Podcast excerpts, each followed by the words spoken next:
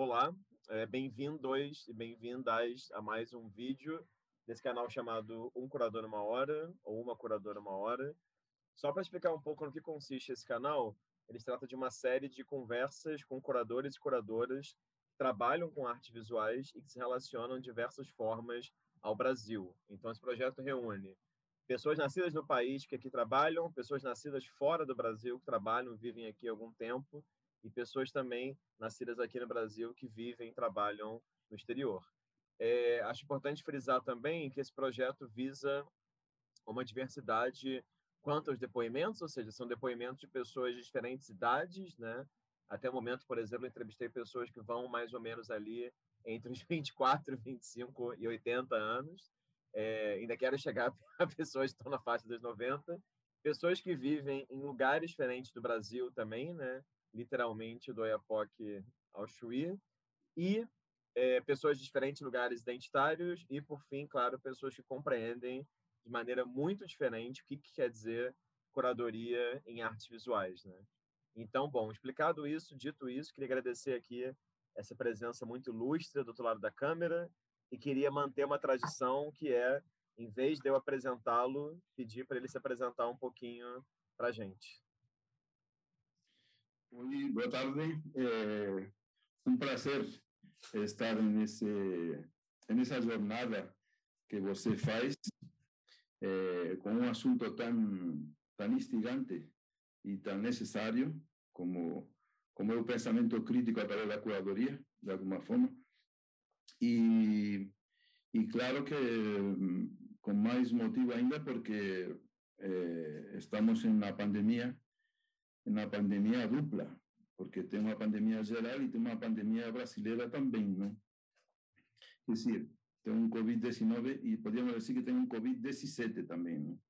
Então, a situação desse exílio forçado um pouco por muitas circunstâncias, em uns tempos um pouco até, diríamos que perversos, só posso dizer que sou ainda espanhol, de Madrid, sou quase ex-espanhol, mas que se isso significa que tenho uma duplicidade identitária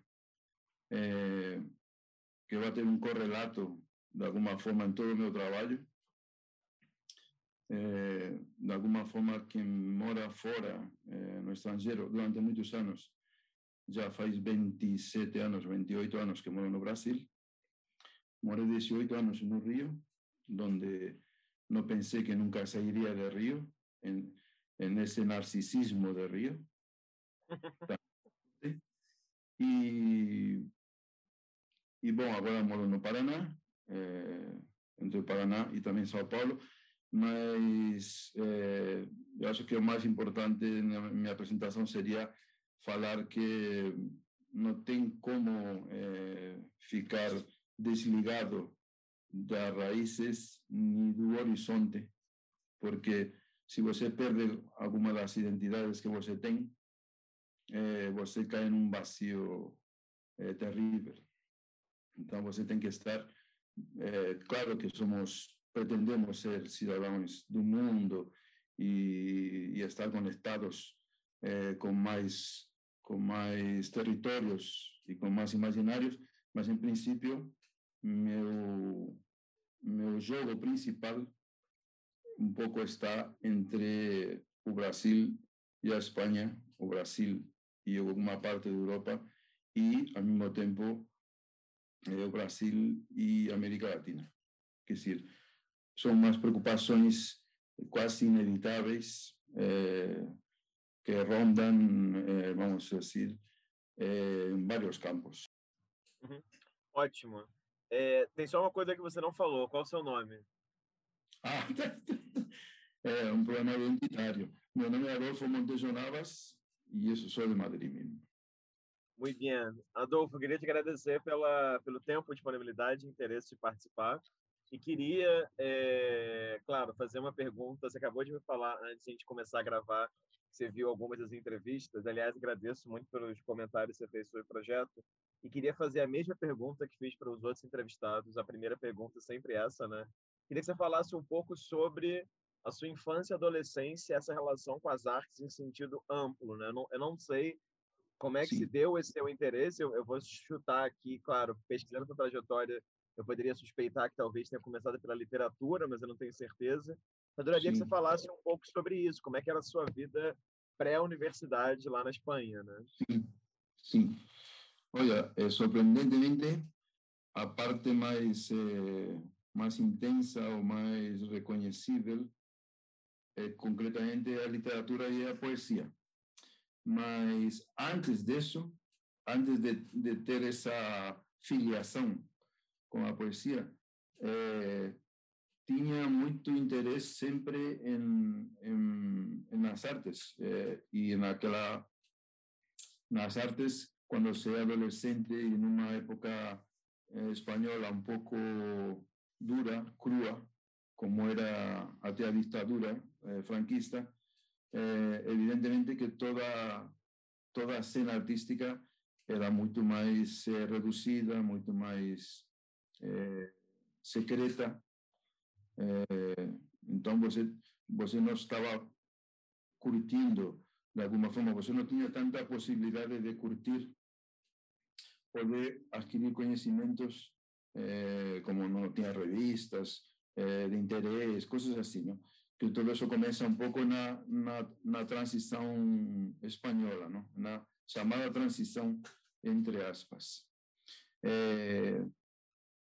Aí eu acho que eu sempre me considerei, isso fui vendo depois, sempre me considerei como se fosse um pouco primitivo, no sentido de explicar as coisas por imagens, ver as coisas, querer entender as coisas através da visualidade, quer dizer, imageticamente, antes casi de entender. Tem um verso aí do Alberto Caeiro que fala, não penso, vejo. Então, quando você não tem idade de discernimento para ter umas conceitualizações, você fica vendo, vendo. E eu veia muito. E vamos dizer assim, como a partir dos 10, 12, por aí, até a adolescência, sempre fui muito disperso, sempre, e muito curioso, e em vários frentes. E isso era a dispersão, é quase uma dispersão, quase como se fosse o êxtase da dispersão, porque era muito interesse em cinema, na comunicação, leía revistas de comunicação, que eram absolutamente, vamos dizer assim, semióticas, quase duras, as revistas culturais, as épocas das revistas, você se forma muito com revistas, claro, além de livros, não? E claro, com uma biblioteca pictórica que, como todo espanhol, quase tem a obrigação de herdar. Se você é holandês ou espanhol, a pintura está nas costas, não? Então, eu acho que esse conhecimento, assim, um pouco, não diria naif, mas um pouco mais ingênuo, mas ele vai crescendo e vai vendo que as distintas linguagens, e aí é fundamental muito a fotografia. Tinha uma revista na época na Espanha chamada Nueva Lente, que eu tinha a coleção inteira, que foi fundamental. Então, todo nos anos 70, 80, eu tinha uma formação sem pensar nunca que pudesse acabar de alguma forma dedicando-me profissionalmente ou de uma forma muito mais enfática nesse campo. E eu tinha conhecimentos que tinha alguns companheiros que eram profissionais da área que eles não tinham, porque eu tinha uma espécie de roda viva de conhecimentos gerais, assim. Então era meio louco, não? Saber ter interesse em pintura, cinema, comunicação, poesia visual também, não era só poesia. Então eu acho que isso te dá uma capacidade interessante, essa diversidade te dá uma capacidade interessante. Ótimo. Agora, eu queria fazer uma pergunta, então, para entender um pouco mais essa sua, esse começo da sua vida adulta, digamos assim. Você acabou de falar aí que você começou a estudar artes visuais e que você depois largou. E no seu currículo também, que tem, né, muita coisa, e já vou falar para quem vai assistir esse vídeo que Adolfo fez e faz milhões de coisas ao mesmo tempo, então a gente vai falar só sobre algumas das coisas, mas no seu currículo, uma hora, fala da sua participação num grupo chamado Taranto, em Madrid, durante os anos 70. Então, eu queria que você contasse, eu queria entender um pouco melhor, assim, como é que foi essa relação com Taranto e como é que foi a sua formação universitária, se é que teve também, se você foi estudar letras, foi estudar jornalismo, como é que começou isso? Sim. Bom, a pergunta é essa, que não pensaria nunca que alguém fizesse no Brasil, já é uma coisa única. Era um grupo... que era um grupo poético, não era um grupo literário, porque a poesia de alguma forma faz parte e não faz parte da literatura. Isso também é um assunto interessante a frisar. Mas o fato de participar desse grupo, já participava em outro grupo anterior que estava nos que era a palavra, que era muito mais mais messiânico, apesar de que a palavra dá medo, era levar a poesia para uma divulgação maior. Depois isso se vendia na rua, se vendia no mercado das pulgas, em Madrid. Fiquei anos vendendo coisas assim. Era delirante. Nessa época, nesse período, comecei já tinha um nível de leitura até aceitável. Conheci, por exemplo, Cioran, Jean Baudrillard, que me deixaram a cabeça totalmente em outro registro, por exemplo. E falo muito porque viraram companheiros de viagem intelectual bravos, porque se você lê esses autores, alguns autores, você tem que dar um passo à frente, porque eles são corrosivos, não? Funcionan casi como si fueran antídotos, son antídotos para algunas banalizaciones, ¿no? Para algunas estupideces gerais. Pues ahí funcionan, mas eles te pasan un veneno fuerte. Entonces, você tem que estar vacinado mesmo. É quase uma pandemia intelectual, ¿no? Aí, o Taranto, ele foi um coletivo que conseguimos publicar unos libros de algunos autores interesantes, y entre ellos, tal vez o más valioso, fuese Gonzalo Rojas, que era un poeta chileno, que publicó por primera vez en España a través de nuestra colección. Es decir, después vieron todas las editoras del mundo hispánico en España, es decir, publicando él, por ejemplo. Mas él publicó Trastierro, yo lembro muy bien de defender, porque era uma edição um pouco grossa e nós estávamos meio assustados, e ao final eu defendi para sair na íntegra, e foi uma edição valiosa, não foi? Então, a história do Taranto, que é um nome, Taranto é um nome flamenco, não? Tarantos é um ritmo, é como se diz, é um dos ritmos do flamenco. No flamenco se diz palos, um dos 40 e tantos palos que tem o flamenco.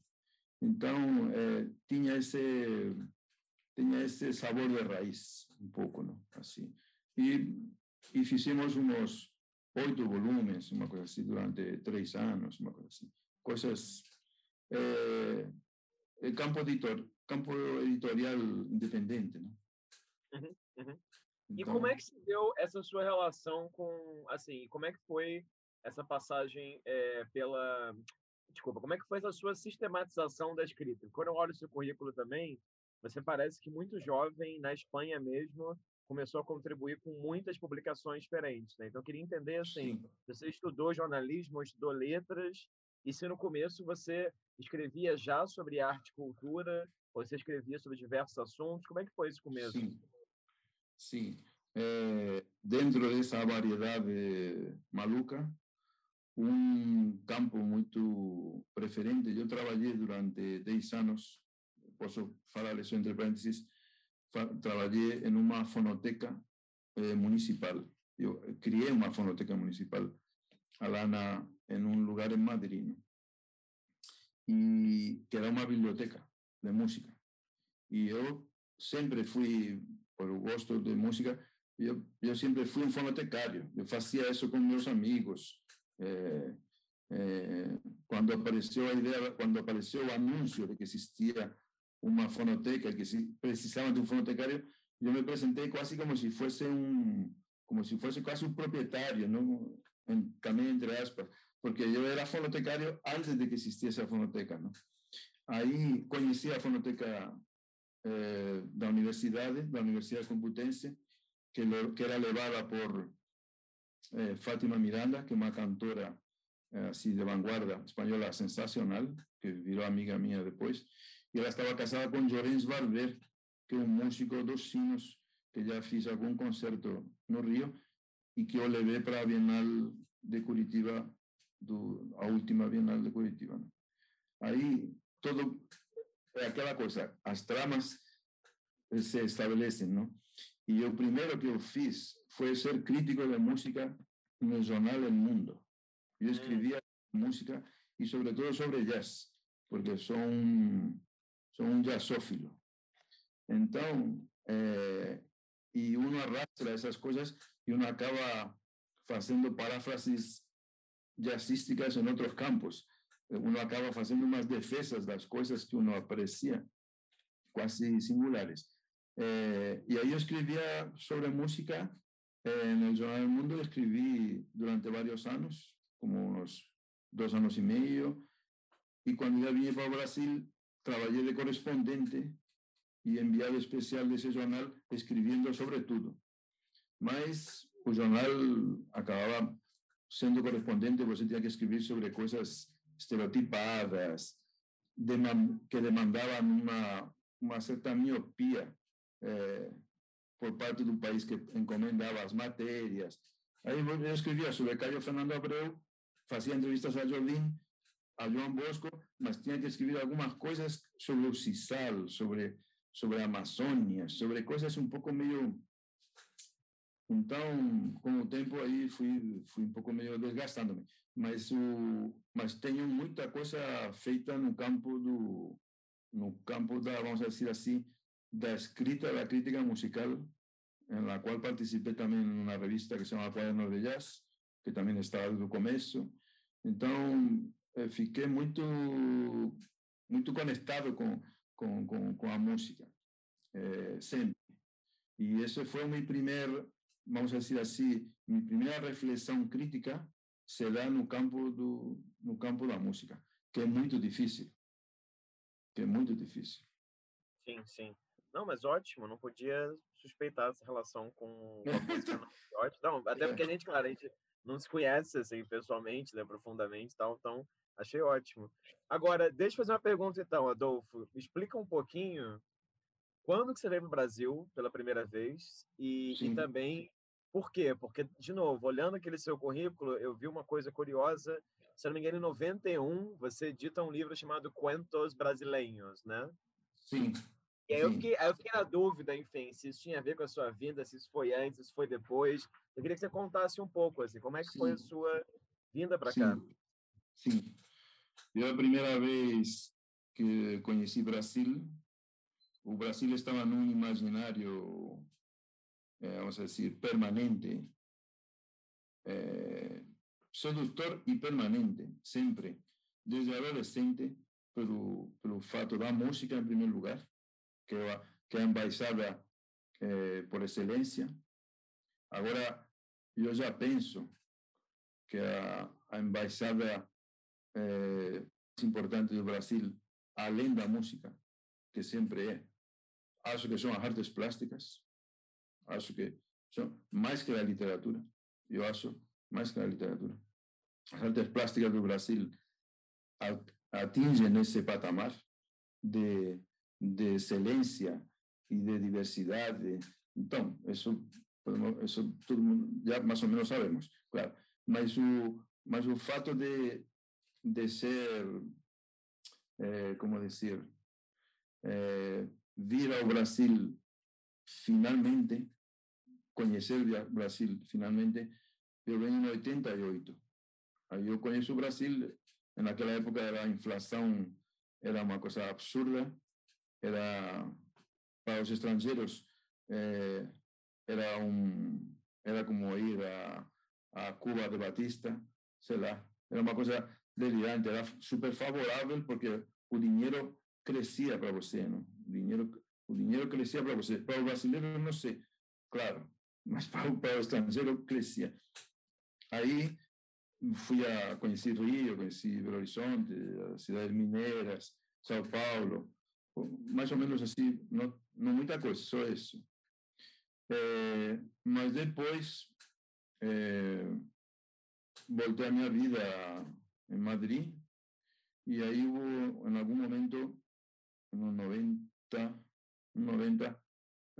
conheci um amigo de São Paulo que se hospedou em casa durante um tempo e fruto disso, afinal, acabei conhecendo uma pessoa, uma moça, uma mulher de Brasil e aí começamos um pouco a cruzar os interesses, não? Vamos dizer assim, não? E isso foi um pouco crescendo até o ponto de que eu comecei a estar um pouco cansado da Espanha, cansado politicamente da Espanha, porque era o último período, vamos dizer assim, do Partido Socialista Espanhol, que, como dizer, desiludia muito em suas... E não só desiludia, sino também entrava em uma fase de corrupção interna e como de abaratamento de lo que podia supor. E isso era um pouco melancólico, isso era uma decadência histórica que depois ainda continua, porque os partidos social-demócratas de esquerda foram desgringolando de alguma forma e parte do beco histórico em que a Europa está, em parte por essa situação dos partidos socialistas que não cumpriram com sua tarefa histórica. Aí eu tinha certo cansaço e eu sempre tive conhecimento e de Brasil em um campo assim mais geral, de música, tinha um monte de coisas. Quando eu vim em 88, lembro que a mala tinha como uns 140 discos, que eram LPs, era Pixinguinha, era Martim Babo, Noel Rosa, era Rumo, que era o grupo Rumo, era Naosete, era Luiz Melodia, era Garoto, sabia tudo, quase tudo. Então, esse momento em que eu tenho que decidir o que faço, se continuo na Espanha ou venho para o Brasil. Aí eu decido vir para o Brasil. Vamos dizer assim, que queimo os barcos e venho. E venho de uma forma um pouco toreira demais. Um pouco, de novo, a metáfora cigana. E, bom, aí vim um pouco por Brasil, vim um pouco por essa mulher que era uma história amorosa bonita e ao mesmo tempo tensa depois, claro, casi como não podia ser. E aí decidi, em seguida, tive essa ligação com o jornal El Mundo, que continuava fazendo coisas, mas me vinculei muito com os músicos e com o campo da literatura e com o campo da poesia. Então, conhecia muitos poetas e conhecia muitos músicos. estaba siempre con músicos. De fato, enseguida le ve a Guinga para España como manager, le ve en el 93 y le ve en el 95 o 96, le ve dos veces. Cuando Guinga aquí no era prácticamente, era de culto, mas no era tan respetado así extensivamente, ¿no? Y le ve a él para el Festival de Guitarra de Córdoba. Éramos muito amigos, falávamos por telefone a todas horas. Ele é um personagem inaudito quando era dentista. Então, era uma loucura. Ele tocava música assim no telefone. Então, era esse universo rico do Brasil, apesar das macelas do Brasil, me ajudavam a resistir às macelas do Brasil. Uhum. Quer dizer, eu não tinha tanta estruturação de vida como podia ter uma pessoa que mora aqui, né? Mas eu tinha umas conexões meio mágicas com poetas, com músicos, conhecia um monte de músicos, nossa. Então era muito interessante. Aí depois vão entrar as artes plásticas e entram de uma forma quase absolutista. Agora, conta um pouco sobre isso, então, Adolfo, porque esse ano da sua vinda, digamos assim, entre aspas, né, definitiva para o Brasil, foi o quê? 92? Dois, tá.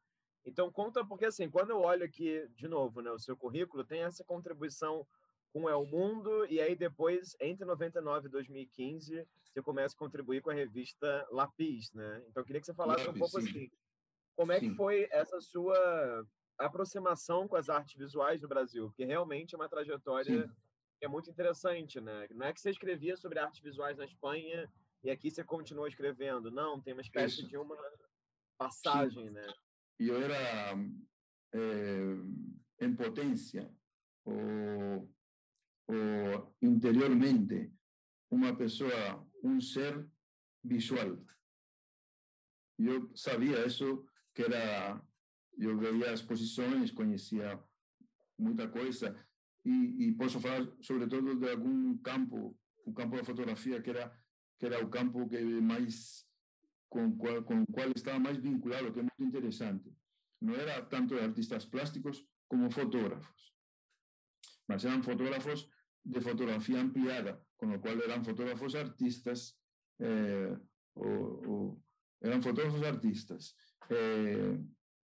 não eram tanto artistas fotógrafos, eram fotógrafos artistas. Estavam nessa fronteira. A outra fronteira está um pouco mais para lá. Aí eu achava isso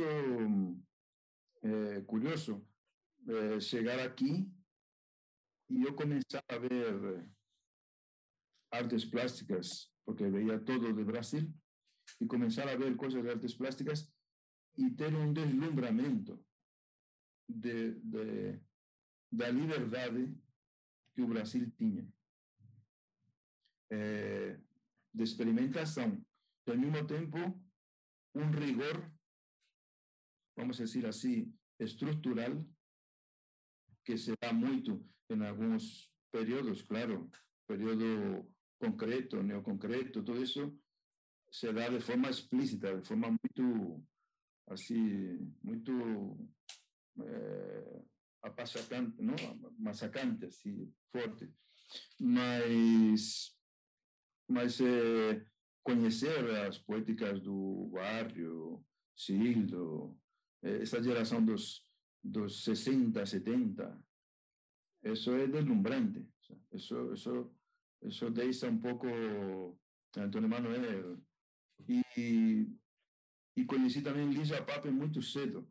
Conheci Lígia Pape no ano 90 e talvez 94 ou 95, na galeria de Paulo Fernandes, não? Que está ao lado do Centro Cultural Banco Brasil, lá no centro do Rio. E fiz amizade com ela rápido, até o ponto de que viajei com ela e com uma amiga artista, também amiga comum, que é a Shang Shi Shai, não? Que é artista chinesa, né? E viajamos para a Espanha os três, eu de Cicerone, no ano 98, e foi uma experiência maravilhosa, porque a Lígia Pape fomos a Madrid, Córdoba e Bilbao, que acabavam de inaugurar o Museu Guggenheim, né? E a relação com a Lígia Pape sempre foi muito rica, muito forte, como não podia ser, e ao mesmo tempo muito sutil, muito cúmplice. Ela chegou a comprar-me algumas coisas como artista, assim meio de forma engraçada. Ela não queria tanto que eu caminhasse para o lado crítico. Ela achava que eu tinha que ser artista. Claro que a primeira entrevista que fiz em um site que se chama no.com foi dela. Saiu entrevista na Lápiz, grande, das primeiras entrevistas, se não foi a primeira, foi da Lígia Pape. Quer dizer, sempre fiquei vinculado como crítico, não? E acho que esse deslumbramento visual do Brasil, de ir a ver o Bispo de Rosário no MAN, e até me encontrei com Ferreira Goulart na saída, mas ver aquilo lá, eu fiquei passado quando vi aquilo. Digo, mas como se come isto? Quer dizer, são como se fossem cortes. O Brasil dá um subsídio para alguns cortes, assim, vamos dizer assim, de forma um pouco pedante, cortes epistemológicos na concepção da arte. Então, a arte do Brasil é muito rica. Ela é muito potente e muito rica. E tem umas matrizes contemporâneas assustadoras. Aí eu fiquei cada vez mais seduzido, mais envolvido. E a revista Lápiz, em algum momento, dedicou um número ao Brasil, que acho que foi no ano 95 ou 96 também. E eu colaborei um pouco como tradutor. Uhum. Engraçado isso. Colaborei como tradutor, traduzindo alguns companheiros críticos posteriores, como Ricardo Basbaum, eu indiquei para escrever. Quer dizer, eu ajudei em várias coisas lá. O Márcio Dottors, que também escrevia. E eu ajudei um pouco no número e traduzi. Fruto disso, demorei aí alguns anos, mas a partir de 98, 99, entro a escrever na Lápiz até o final. E aí eu fiz um trabalho dos mais densos e dos mais felizardos para mim nesse campo da crítica, porque publiquei entrevistas com muita gente, ensaios grandes, e tudo eram matérias de capa. Então, essa tarefa, um pouco que comentei ao começo, de fazer esse caminho de ida e volta cultural, de promover o Brasil, divulgar o Brasil, divulgar certo Brasil de excelência, requintado, fundamental e transcendente. E eu fazia muito na Lápiz. Então, fiz, sei lá, 20 e tantas capas. 20 e tantas capas da Lápiz. Quer dizer, eram entrevistas com Silvio, com Waltercio, com a Lígia Pape, com Barrio, com Oscar Niemeyer. Nossa, era muito comprido. As matérias eram densas. Você podia... Parecia que o tempo era outro. Qual é a diferença um pouco entre uma escrita, entre um gênero e outro, não? O ensaio ou a crítica, ela exige uma escrita de reflexão, não? É uma escrita de pensamento.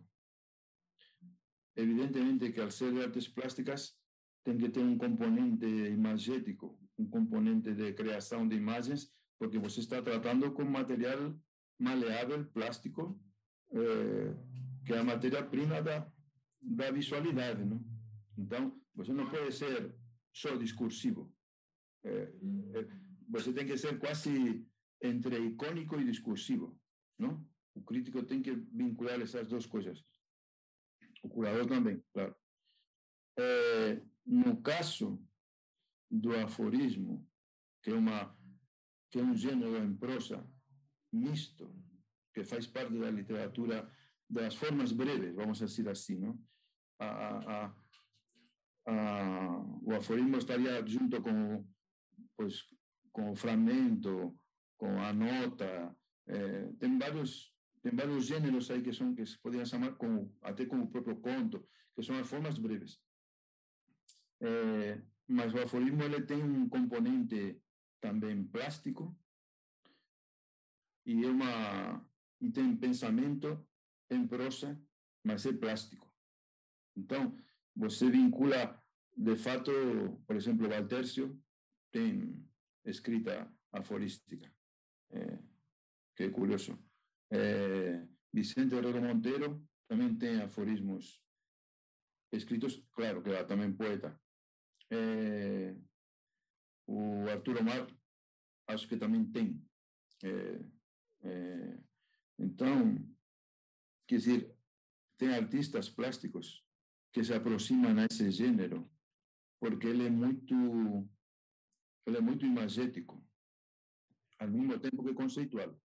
Então, é um caso misto, híbrido, muito raro, mas passa muito por uma reflexão quase intuitiva, não?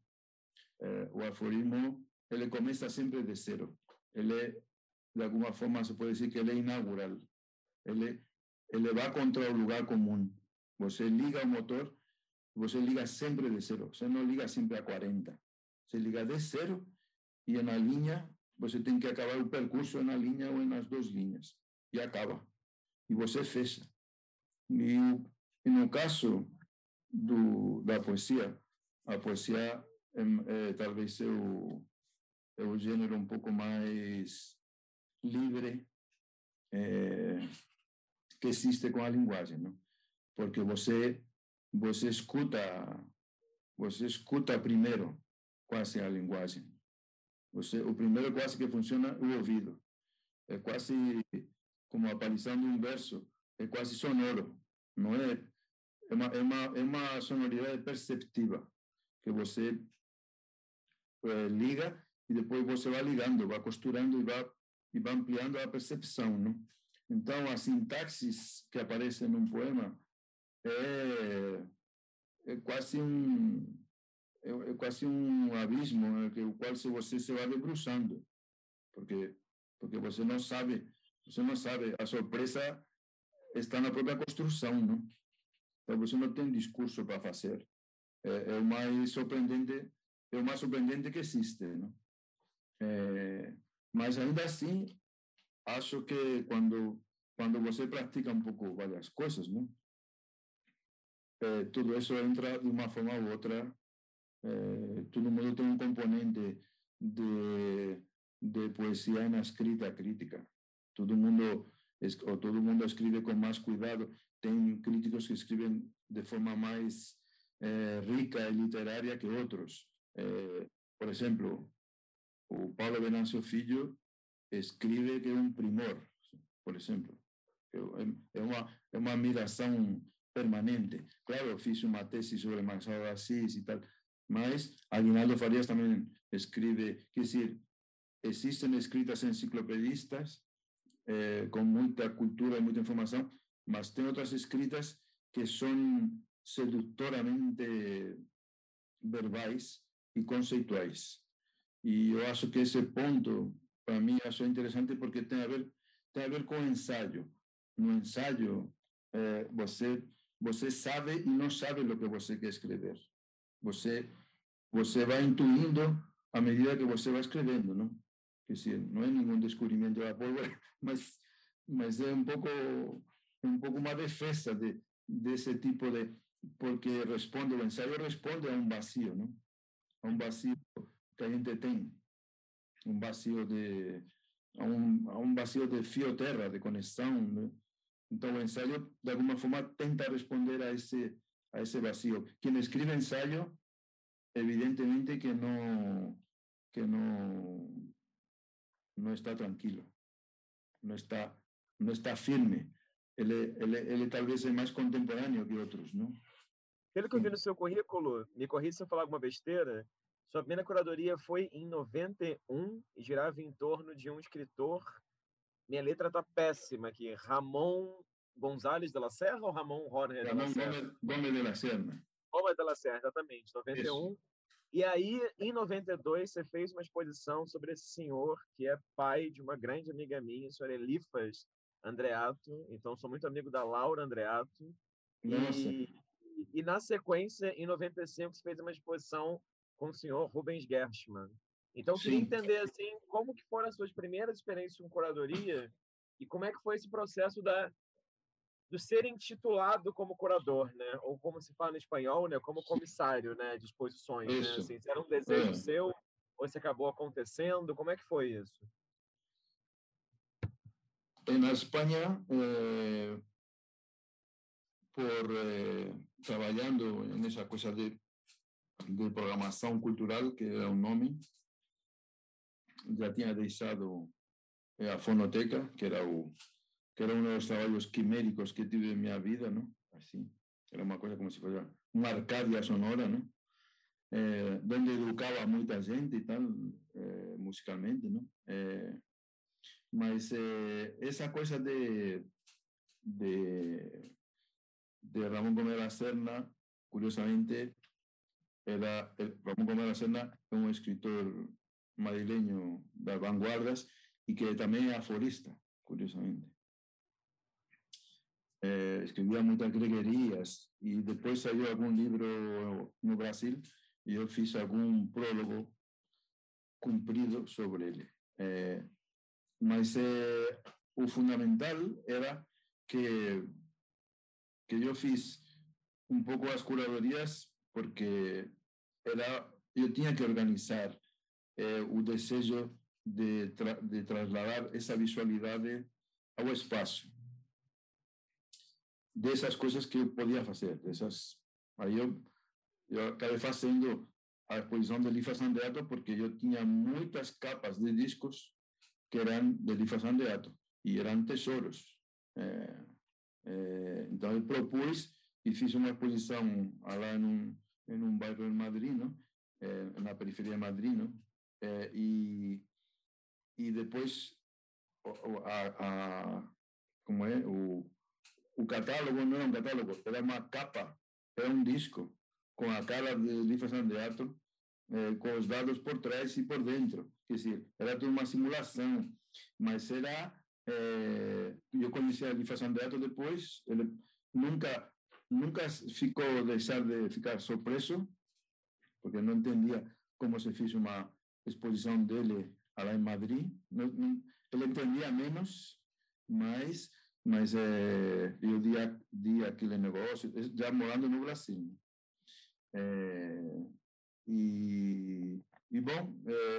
A exposição de Rubens Gerchman eu propus porque ele me convidou para colaborar em uma edição que ele estava fazendo em Colômbia, de litografia, de gravura, e aí estava o Armando Freitas Filho, que era o poeta, e Rubens Gerchman, que era amigo do poeta, eu conheci através do Armando. Aí eu fiz amizade com ele e acabei, vamos dizer assim, seduzindo a Casa da América para fazer a exposição. Aí eu figurei como coordenador em lugar de curador, mas eu fiz as vezes todas de curador, a colocação com ele, fiz o trabalho de sedução para poder levar as coisas lá, quer dizer, foi muito legal a exposição. Aí fomos lá com Rubens e foi já morando aqui, né? Então foi uma coisa interessante, né?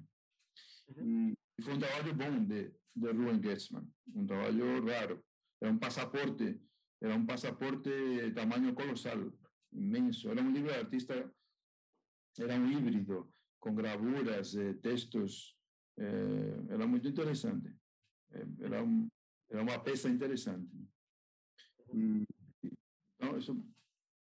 Agora, eu fiquei interessado com essa relação que você falou aí entre curadoria e ensaio, né? Porque depois, por exemplo, em 2002, eu tive a impressão, agora que eu entendi melhor a sua trajetória, né, que você, claro, ficou no Brasil, foi trabalhando, foi escrevendo, e aí também, pouco a pouco, você foi experimentando esse lugar como curador, alguém que está pensando em exposições, né? Teve essa exposição, por exemplo, a minha letra realmente que tá péssima, desculpa, Adolfo, mas essa exposição, se não me engano, chama Fragmento a Seu Imã. Como é o nome dessa exposição? Sim. Exatamente. É, em 2002... É uma... Fala um pouco sobre ela, por favor. Não. Sim, é porque, curiosamente, tem várias exposições que têm nomes que se sintonizam um pouco, não? São Fragmentos a Seu Imã, tem Obras em Arquipiélago,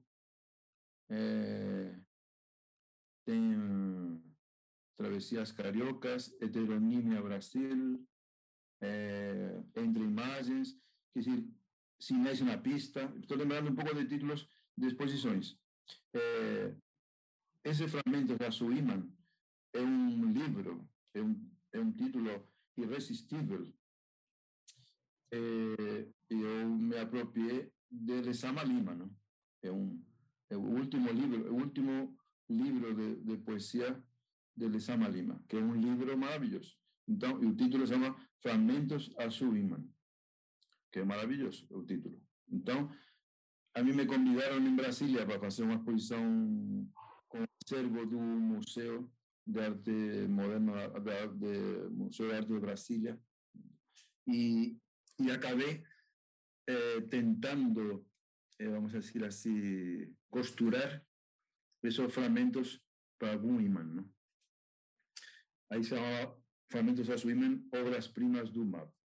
Esse era o título.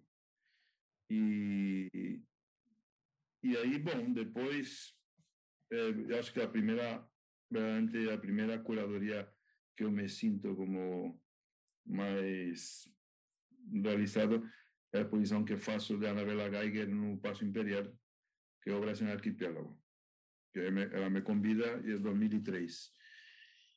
E essa exposição é muito forte, muito grande, muito ambiciosa, e aí é onde começo a ter o desafio de lo que significa uma curadoria in situ. Porque só existem curadorias in situ, não existem curadorias nas quais você possa delegar em uma equipe de montagem ou em uma equipe de designers ou em arquitetura de montagem. Quer dizer, eu não consigo entender que o curador fique longe, que não fique a pé de obra e que fique longe das obras, da vibração das obras. De alguma forma, é como se você estivesse numa orquestra. Quer dizer, a sensação, você também deve saber, mas a metáfora musical, eu acho que serve. Você se encontra, a veces, en un pandemonium sonoro de tintes, nuances, trompas, violinos, é muita coisa que você tem ao lado e você tem que começar a ver como é a composição. Você vê as agrupações, as seções de metais, de percussões, cordas.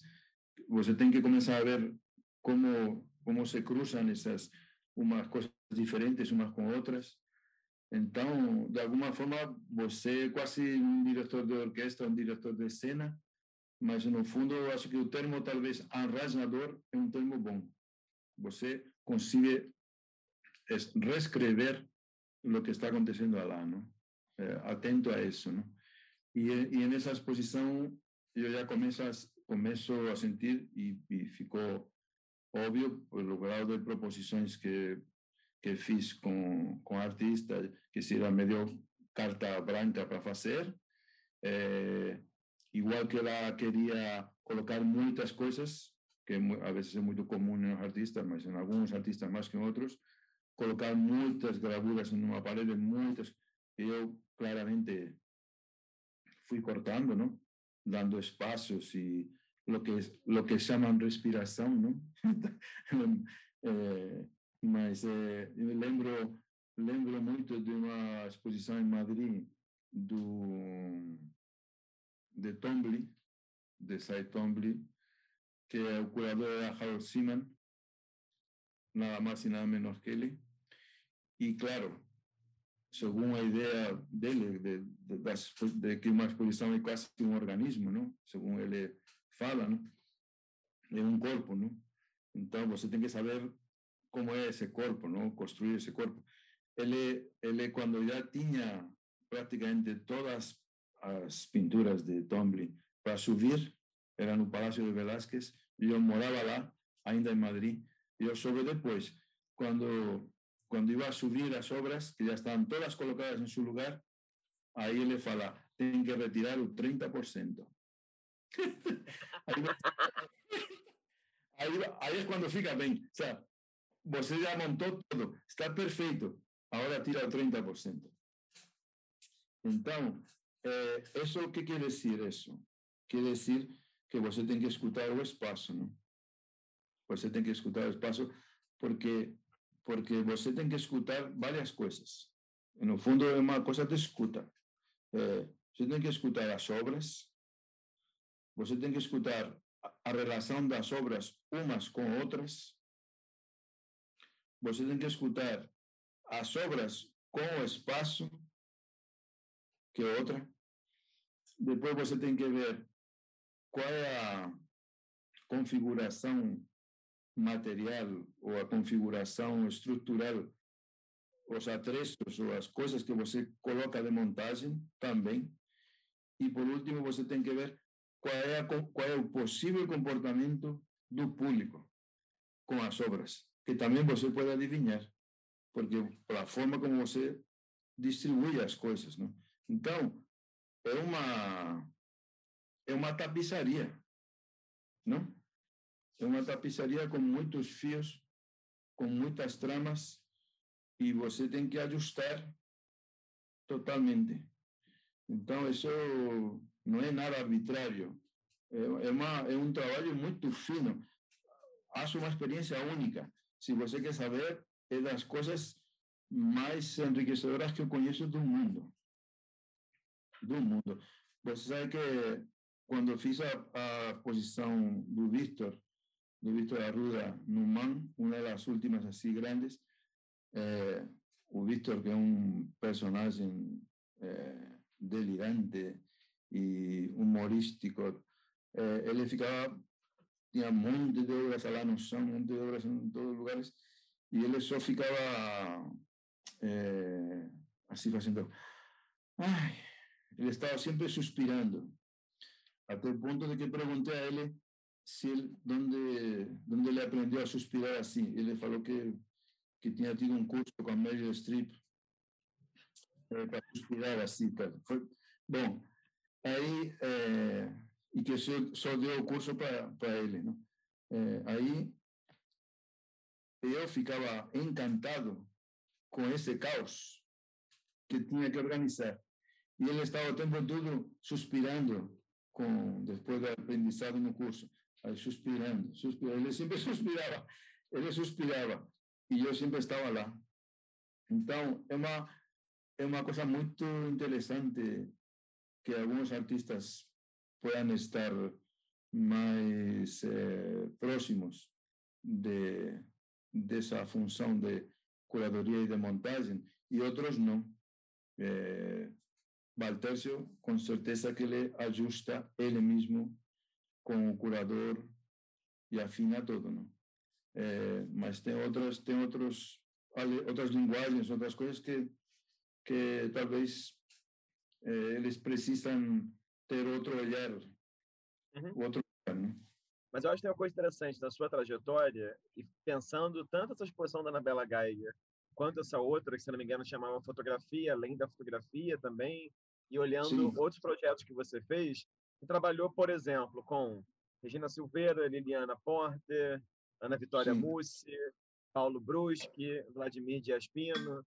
Eu queria trazer uma outra questão que me parece que te tangencia, ou pelo menos te tangenciou nesse momento aí que você falou, né? Que você se sentiu, digamos assim, mais empoderado, vamos usar esse termo, como curador, que é, você criou uma relação com artistas que não eram exatamente da sua geração, né? Que eram artistas um pouco mais velhos que você, né? Como a Regina, como a Anna Bella, como todos esses, né? Então, eu queria que você comentasse um pouco, porque isso eu acho muito bonito também, já que você também vem dessa experiência da escrita, da entrevista, enfim, como é que era para você essa relação de aprendizado com essa... Como é que é para você, né?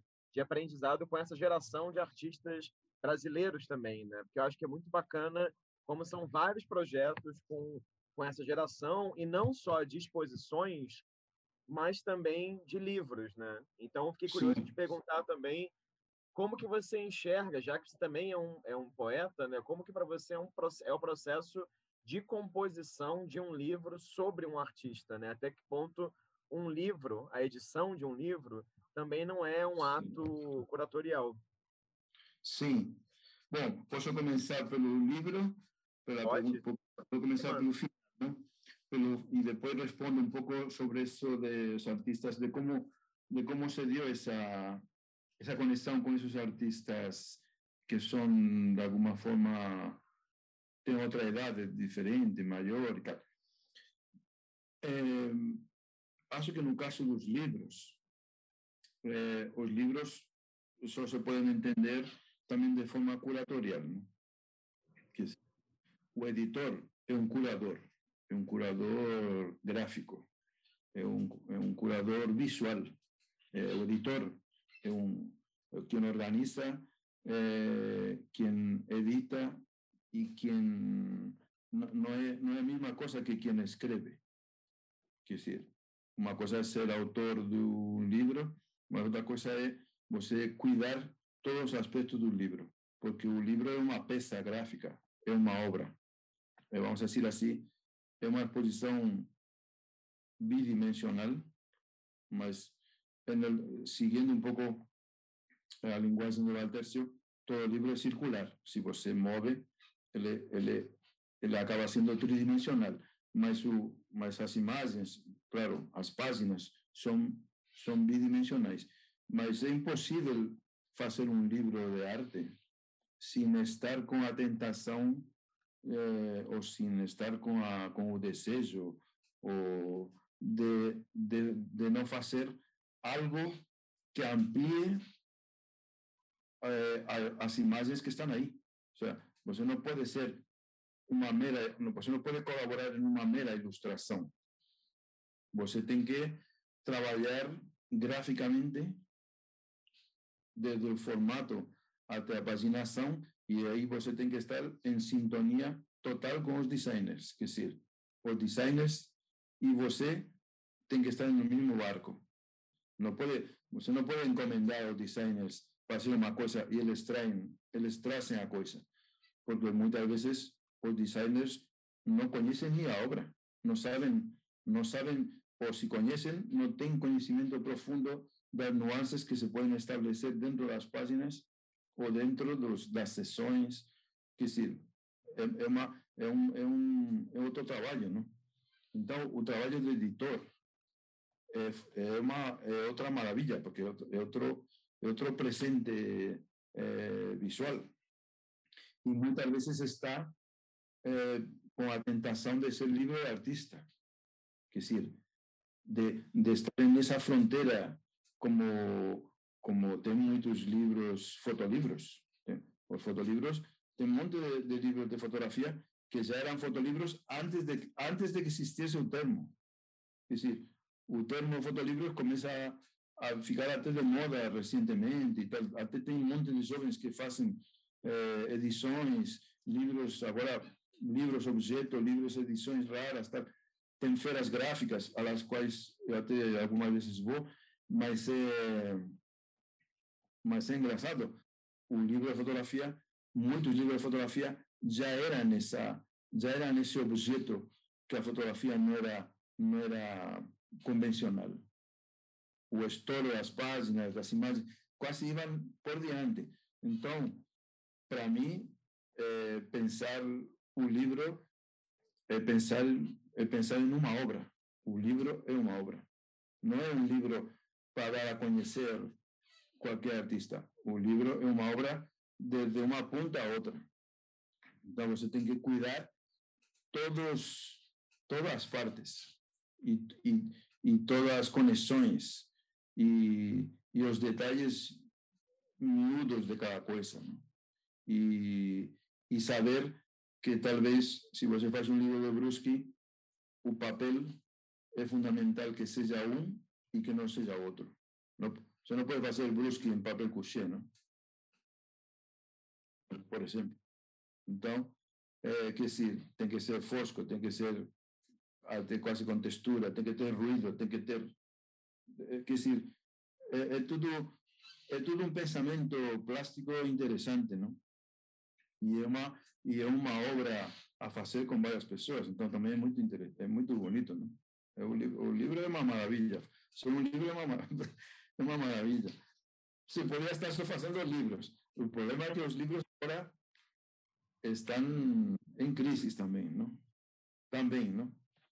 Mas a experiência do livro é inigualável, não? Porque todos os livros são diferentes. Então, você não pode prescindir, passar para um e-book que todo está padronizado, pasteurizado e com as mesmas características. Não tem cheiro. O livro, que se vê como dizia Silvio Mireles, uma exposição é um dos últimos quase reclamos de presença física, quase como o teatro. Você quer ver teatro? Então você tem que estar lá. Você quer ver uma exposição? Você tem que estar lá. Você não pode ter experiências virtuais passeando pelo bosque da internet. Isso é mentira. Isso é uma mentira. Isso é um abandono da realidade, que é uma crise. É outra crise.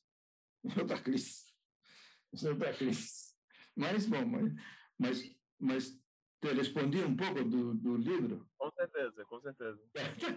Então, agora vou para o calendário, não? Para a pergunta de calendário que você fez. Pergunta também de sinuca boa. Aí, eu acho que me fui encontrando com essas situações um pouco, talvez porque eu queria ir dando a conhecer obras na Lápiz que já tivessem um peso, ou que tivessem uma posição lateral dentro da arte brasileira. Lateral quer dizer em certa margem. Por exemplo, Vladimir Dias Pino era a margem da margem. Ives Machado também, de alguma forma. Bruscky, até que chegou a ser, vamos dizer assim, promovido pela galeria de São Paulo e da Noel Rosa, claro, e começar a mover-se e acordar museus e instituições internacionais com compra de obras e tal, ele era margem. Então, e bom, tem mais, o próprio Vitor Arruda também é meio margem. Então, tem alguns que são margem malditos, tem margem, assim. Eu achava que tinha, e de fato eu penso um pouco sobre isso, e tenho um projeto de exposição que não saiu, mas que era um projeto de exposição de explicar justamente grande parte da arte brasileira através das margens. Eu tenho tudo isso escrito, de como Maria Martins é margem, ou como o Bispo Rosário é margem, o barrio, claro que também é margem, e como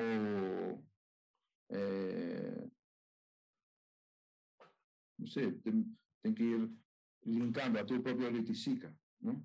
Quer dizer, como a arte brasileira, muita arte brasileira significativa é explicada, sua potência principal é explicada desde a margem, desde a periferia, desde obras periféricas, desde obras que estavam em outro plano.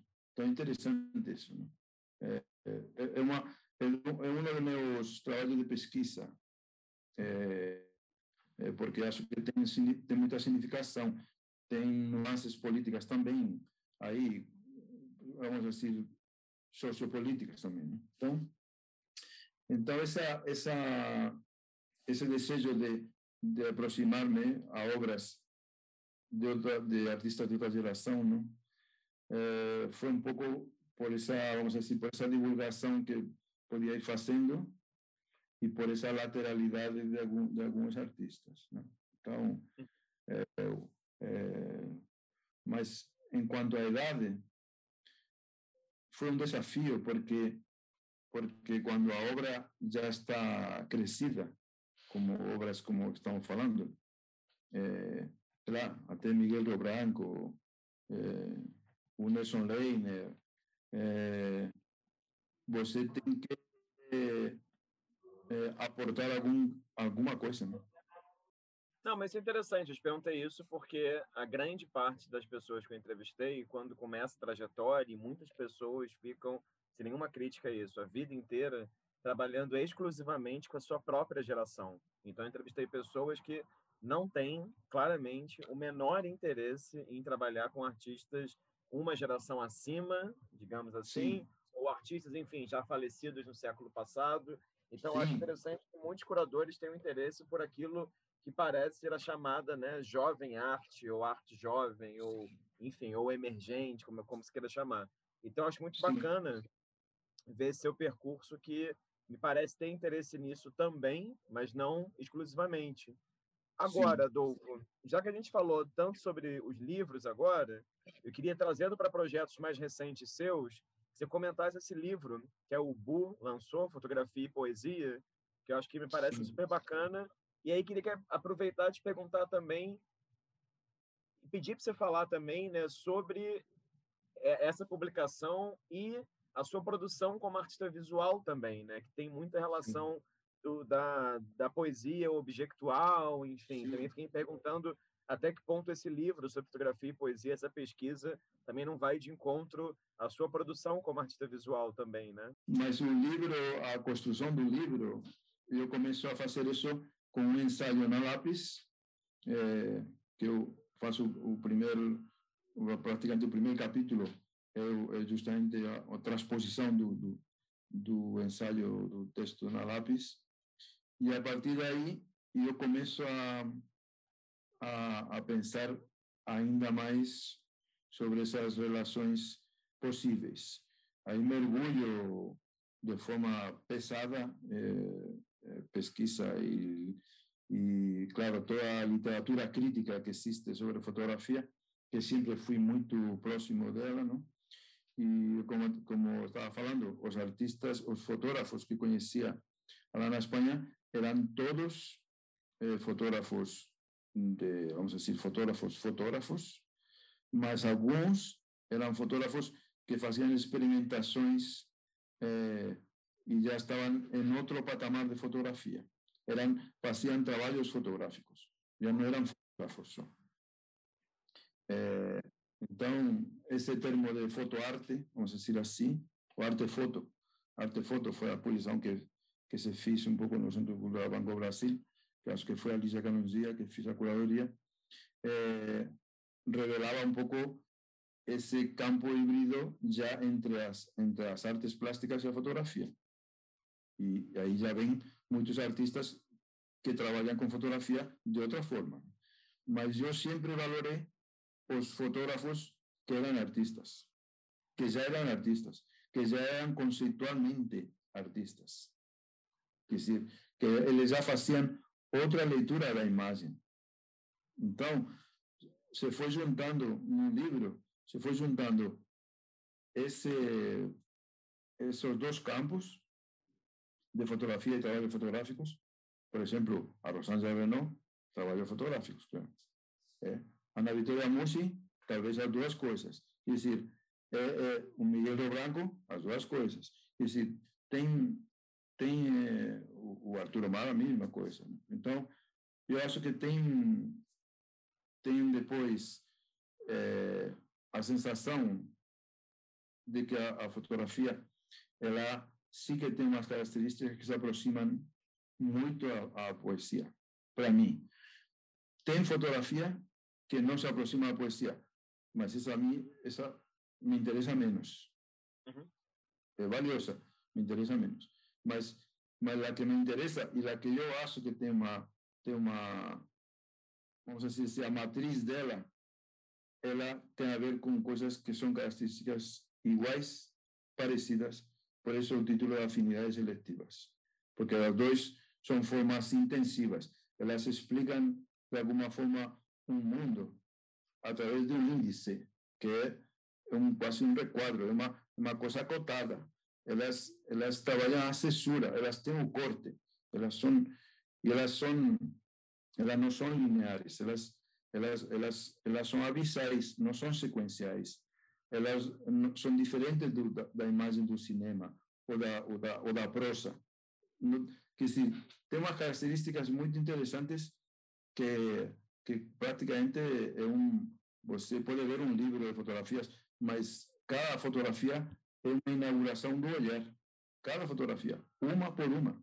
Pode ser um livro, mas você, cada vez que vê até o próprio Robert Frank, o fotógrafo suíço, ele queria sempre falar que ele queria que as pessoas olhassem as fotografias como se fossem, de novo, a releitura de um poema. Não? Quer dizer, existem o Fernando Lemos, o fotógrafo português, ele também participava dessa concepção. Quer dizer, no fundo, não é tão errado fazer essa vinculação de universos. É difícil, mas eu acho que foi um dos desafios maiores, vamos dizer, um desafio intelectual, um desafio de reflexão, maiores que encarei, e acho que me saí mais ou menos bem. Então, pelo menos como dizem no futebol, empate. Pelo menos um empate é seguro. O sea, então, estamos bem, porque a briga era séria, era muito usado, não tinha livro nenhum sobre isso. Bom, trabalhar com Bruscky sempre é um prazer, não? É divertido, não? É fundamental ter humor, é muito perigoso ser muito sério. Duchamp já avisava sobre isso, mas o caso que, como a relação com ele é muito longa, é muito aberta, é até de admiração recíproca também, não? Então, trabalhar no acervo dele, de poesia visual dele, é quase um bazar. Você se pode perder. É imenso, é desmesurado. Como ele também, né? Então, o acervo, neste caso, primeiro se fez uma exposição no Mamãe, que ficou com todos os andares, então era imensa. Mas a exposição recente que se fez, onde eu entrei de curador, na outra eu entrei como crítico e convidado na exposição para palestra e tal, mas na de São Paulo, não sei se Bom Retiro, foi uma prova, porque se fez uma redução imensa pelo espaço. E então houve como se fossem uns funis que foram filtrando coisas, não? Que foram filtrando, tendo que escolher coisas. E, ao mesmo tempo, fazer maravillas en la propia expografía, para poder dar cuenta un poco mejor dentro de poco espacio de todo ese. Al ser mucha cosa gráfica, você pode manipular um pouco, vamos dizer assim, o conteúdo de uma forma mais maleável, né? Mas foi uma... O importante é que a exposição ela é significativa pela abrangência que o acervo de Bruscky tem.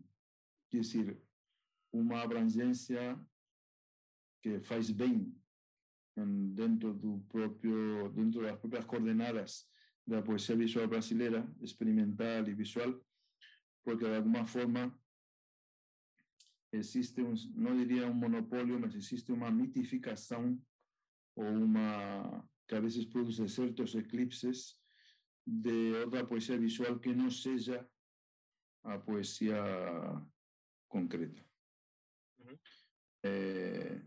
No caso do poema Processo, que é um movimento assim de vanguarda muito radical e muito veloz e muito ousado, claro, ele sofre até agora com falta de atenção, de análise, também em parte porque ele é muito disperso. É muito amplo, apesar do pouco tempo de atividade, é muito... E essa exposição, pelo acervo, vamos dizer assim, não diria generoso, diria pelo acervo, não diria sem escrúpulos, o acervo eclético que tem, coloca um pouco bastantes pontos sobre as is. Ele faz uma constelação melhor, porque no fundo se trata de construir constelações e constelar, até o verbo constelar tem a ver muito com a curadoria. O verbo constelar faz parte da curadoria, que você tem que fazer como relações, justaposições que sejam produtivas, não? Que sejam semanticamente ricas. Então, a exposição ficou lá no Sesc em um formato menor, mas deu conta do recado perfeitamente, porque faz um processo muito histórico até certa contemporaneidade, certos tempos próximos, e nisso também é rico. Não mitificar uma coisa, sino distribuir valores, não? Enriquecer o panorama. A Bienal de Curitiba é uma experiência... É um desafio louco, né? Toda a Bienal deve ser, né? Para mim era a primeira Bienal, né? Mas em si é uma tarefa valiosa, apaixonante, e você é um filme, né? É um filme com produtores com os quais também você tem que negociar, né? Exceto que você seja Woody Allen, que ele tem um time e ele quase nem briga, ele sempre tem um time dele, né? Ele briga com minha forma, mas com produtores ele não briga. Aí, acho que uma experiência, assim, por um lado, muito enriquecedora, por fazer muitas exposições. Eu entrei numa loucura e fiz muitas exposições. Nós fiz 23. de distinto orden, colectivas, monográficas, únicas, de un artista, tal. Entre elas, algumas coisas que sempre he soñado fazer, que era uma exposição de Hermeto Pascoal, como artista, vamos dizer assim, geral, tirar a ele desse feudo som musical. E como arte sonora, não? É. E fiz, assim, era curador junto com a Teresa Ruda, né? E fiz, cada um fez também suas exposições, e eu fiz um pouco, me ocupei da parte um pouco, vamos dizer assim, ideológica do texto e dessa fronteira em aberto, que era o título da exposição, que eram fronteiras de alguma forma em discussão, que existe uma situação muito ambígua ou muito ambivalente sobre a fronteira, não? Como algo positivo, como algo até como algo negativo, mas também como algo positivo. A própria fronteira também é algo positivo, não? Não é só Médicos Sem Fronteiras, não? É todo mundo quer, todo mundo não quer fronteiras. Até o tráfico de armas não quer fronteiras. Então isso é um pouco a examinar com uma lente de aumento. Mas as exposições foram assim muito instigantes, com uma chamada para algumas questões que não são tão, talvez tão projetadas na cena da arte. A própria visualidade, por exemplo, caligráfica, a presença da poesia na arte,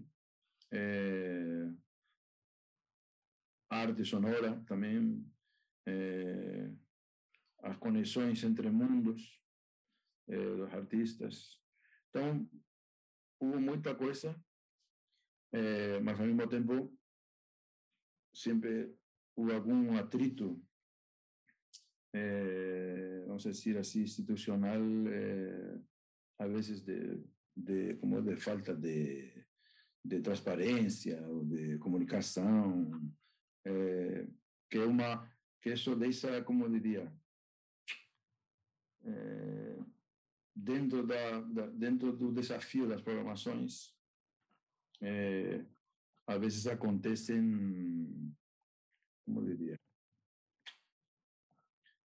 acontecem os descompassos. É como se a maquinária, como eu conseguiria dizer, é como se a maquinária organizativa às vezes oprimisse a arte, os artistas e até o curador. Esse conflito é simbólico, não? E você tem que saber lidar, você tem que porque num contexto geral, além da institucionalização da arte ou existe também um peso mercadológico, um peso do mercado e um peso mediático também dentro da arte, que a arte, eu acho que muitas vezes fica sufocada, não? Então a arte não está em condições tão favorecedoras.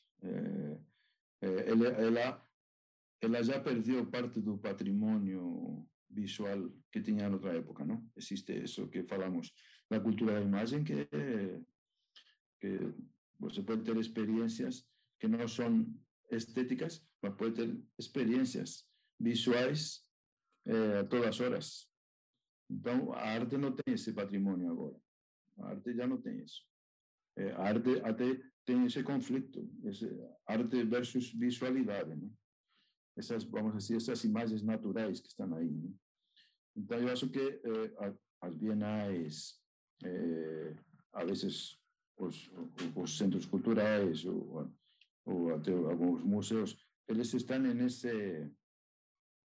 conflito, estão nessa galerias, e a arte tem que estar muito consciente do desafio, de que a potência dele não seja reduzida, ou mais ainda, que não seja instrumentalizada, não seja desviada. Não sei. Se você faz uma coisa grande, você tem que estar com os elementos suficientes para fazer essa coisa grande. E com a intercomunicação perfeita. Quer dizer, porque o desafio é grande, não?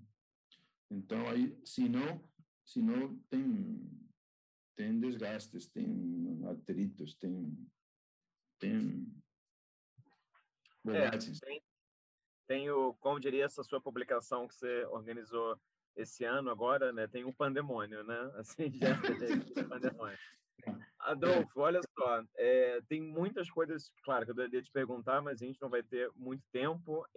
Tem essa pandemônio, tem outros livros de outros artistas que você organizou, teve a exposição do Arthur Omar, teve a exposição do Vitor Arruda, enfim. Mas queria te fazer uma última pergunta antes de partir para as imagens que você trouxe, que tem um pouco a ver com a sua, uma das primeiras frases que você falou na entrevista. Você falou, eu sou espanhol e não tem como negar essa identidade, eu sempre estou, né, assim, a gente tem que olhar para o lugar de onde a gente veio também, etc.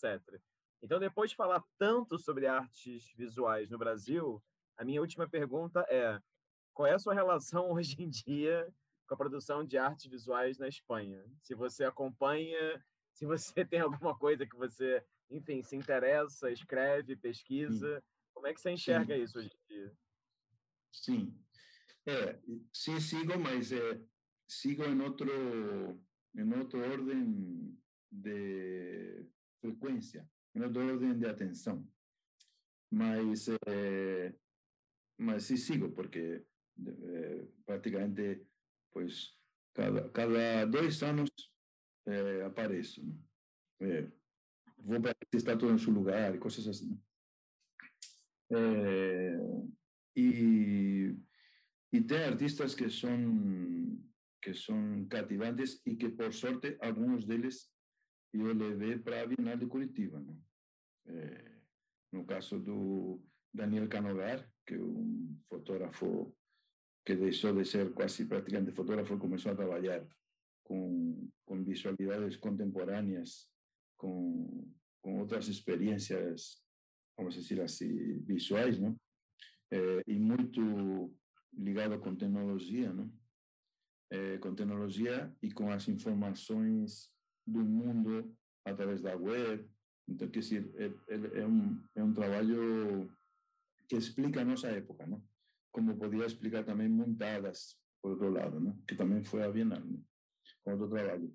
Mas o Juan Luis Moraza, por exemplo, que é um artista, supostamente, em princípio, escultor, mas um artista vasco, que também é indispensável, né? Quer dizer, existem artistas que ficam surpreendidos do valor que eles têm, né? De como explicam a época tão contraditória a todos os efeitos que a gente vive, né? Porque é uma época muito escorregadia, muito difícil, e você tem que ser crítico ao mesmo tempo que tem que ser rico na linguagem. Quer dizer, você não pode repetir, você tem que ter cultura, mas ao mesmo tempo tem que ser fresco com o que você apresenta. Quer dizer, é difícil, mas confesso que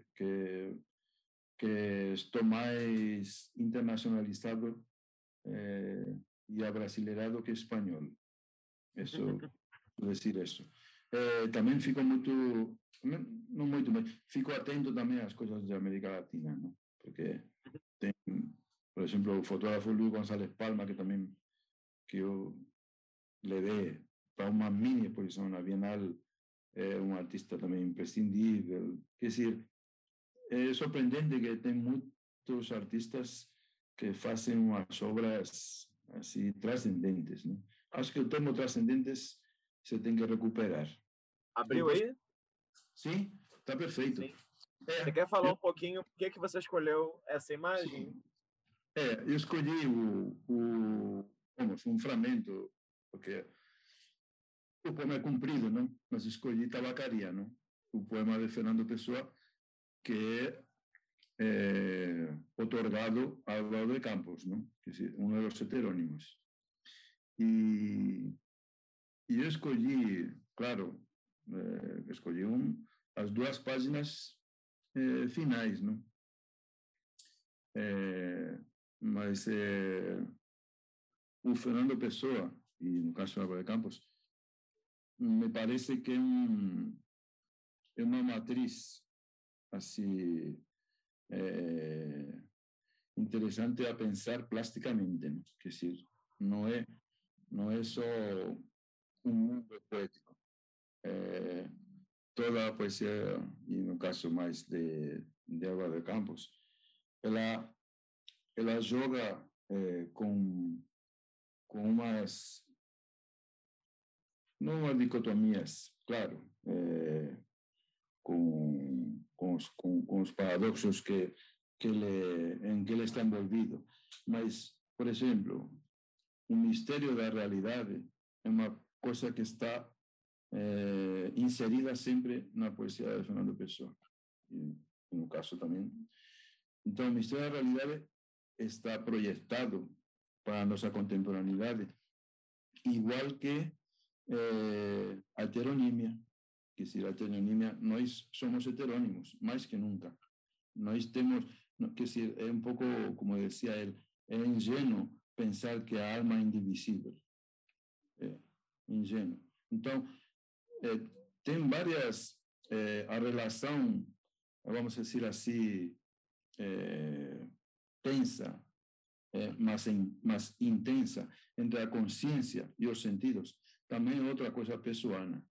Quer dizer, no fundo, você vê que um universo poético, como era o de Fernando Pessoa, que era um universo poético, mas é um universo reflexivo. É dos poetas que pensam, porque tem poetas que pensam, não? Tem poetas pensadores, não? Tem uma lista de poetas pensadores. E, ao mesmo tempo, como dizia Leila Perrone Moisés, o Fernando Pessoa tem um grande aparelho óptico. Quer dizer, ele é muito visual, ele aporta muito assim nesse plano sensorial. Então,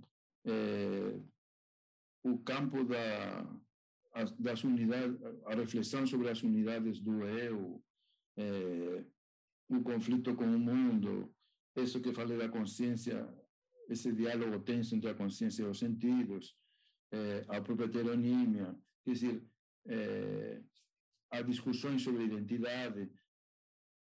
Nossa, tem uma aportação desde o campo poético, desde a própria poesia, não desde os textos teóricos que ele tem também, que eles se podem arrastrar e são, vamos dizer assim, muito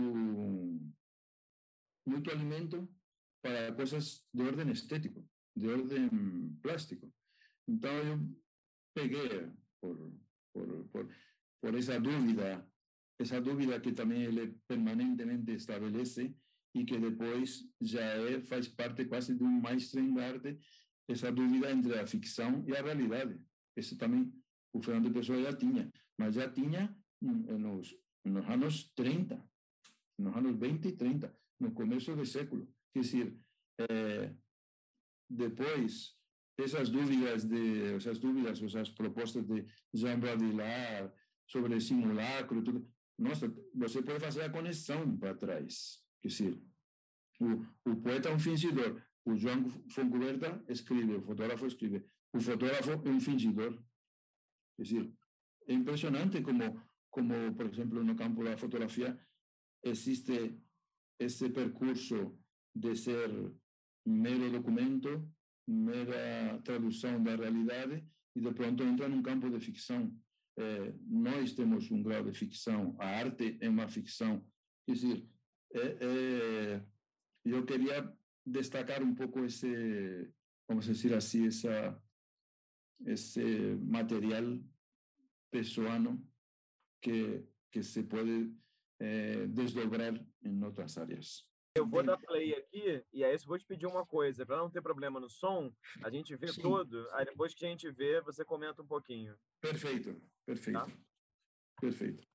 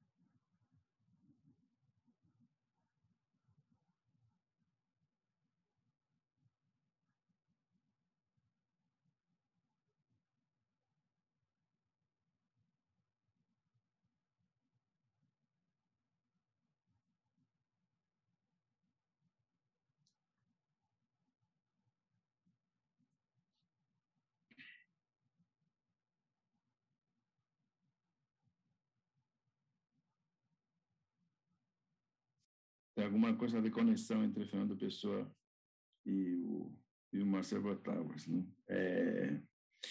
Eu acho que tem alguma conexão na medida em que eles estão atentos um pouco aos interstícios, às fendas, ao entre. Quer dizer, o Fernando Pessoa sempre estava entre a consciência e o sentido das coisas, não? E o Brotáguas, para mim, eu escolhi esse trabalho porque é bom, além de ser um poema assim maravilhoso, é um manifesto lírico de lo que é arte. No fundo, a arte, ela não tem, é mais valiosa como poética, que quase que como resultado, vamos dizer, palpável ou material. Claro que aqui vemos um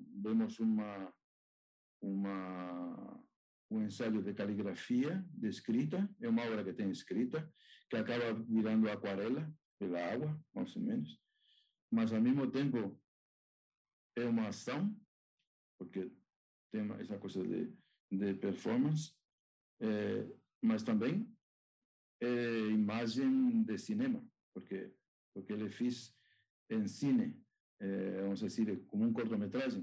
Ele não fez como vídeo. Até tem um ruído esse. Tem um ruído e tem até humor, porque quando ele está todo molhado, parece uma situação de Buster Keaton. O Buster Keaton assinaria esse sketch.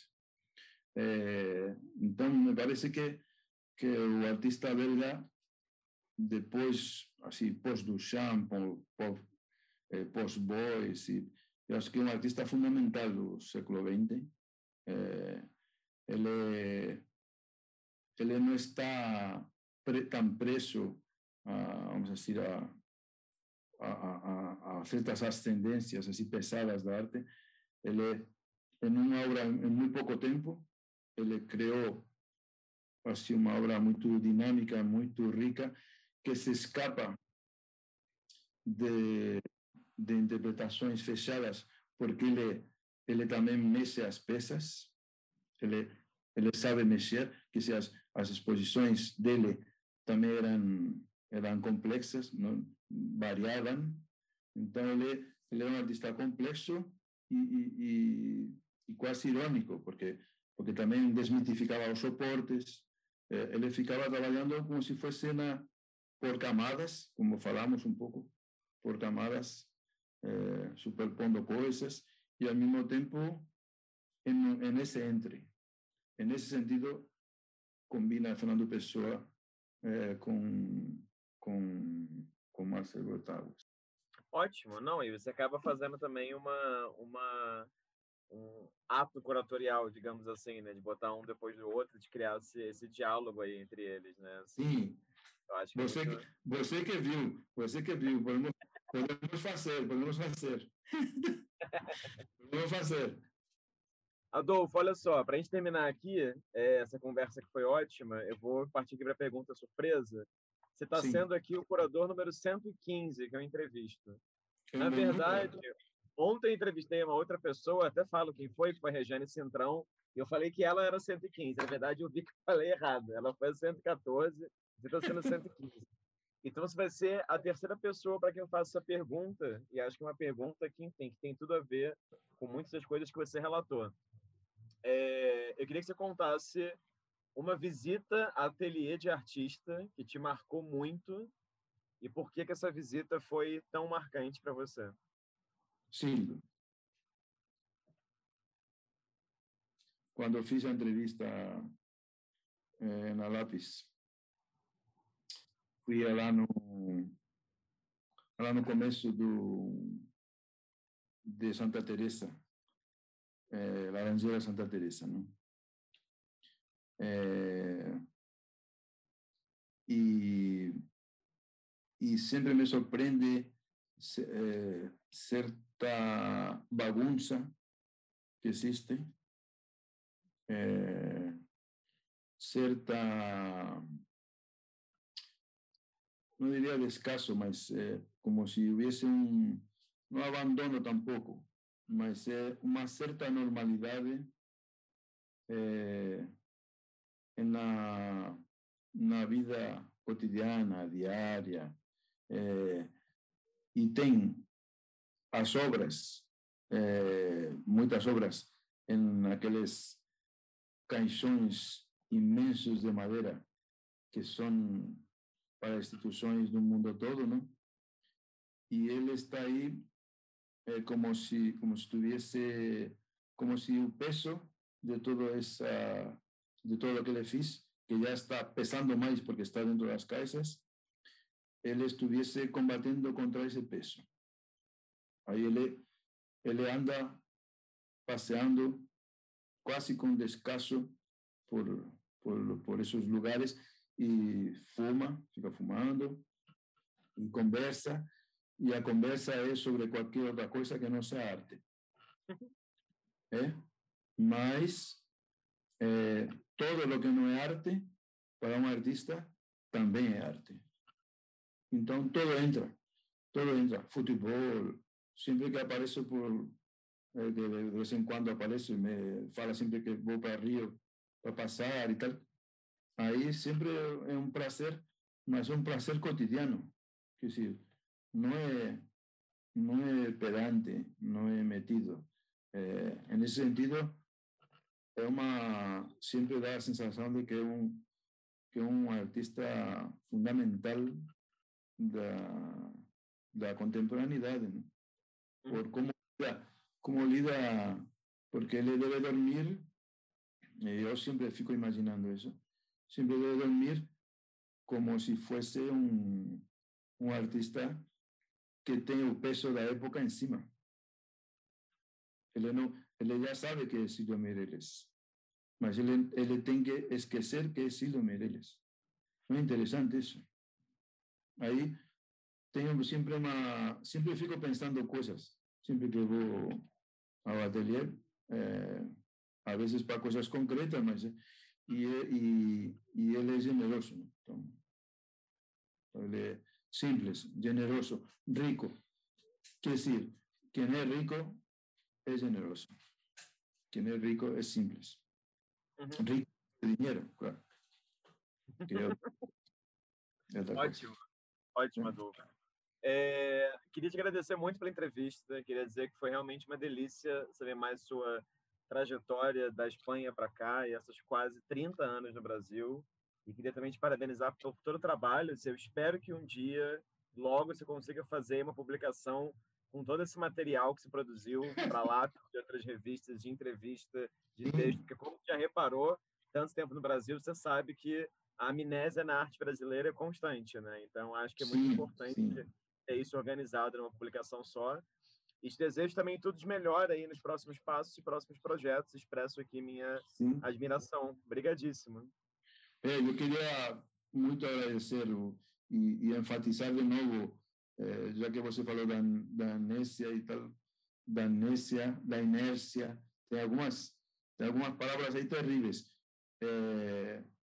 A configuração, e agora que você falou o número, agora que só o 115, nossa, é um acervo de um valor, independentemente da minha participação, acho que é um acervo vamos, histórico, né? Então, tem que dar os parabéns, uma trabalheira, imagino, você editar algumas coisas, mas espero que você diga bem. Maravilha, obrigado, Adolfo. É uma trabalheira e é muito terapêutica ao mesmo tempo. Sim. Bom, para quem assistiu essa entrevista por vídeo até aqui, ou escutou por algum podcast, essa é uma conversa com Adolfo Montejo Navas, ou caso você prefira, Adolfo Montejo Navas, já que é um caso aí, né, transatlântico, digamos, que atualmente mora... Onde é que você está morando agora, Adolfo? Qual cidade? Agora moro em Foz do Iguaçu, já faz 10 anos, mas tem vários meses ao ano que moro em São Paulo. Então, muito bem, mas que nesse momento... um terço do ano.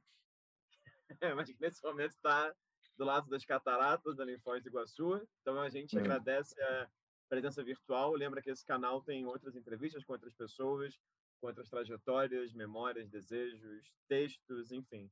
Então é isso, super obrigado e até a próxima.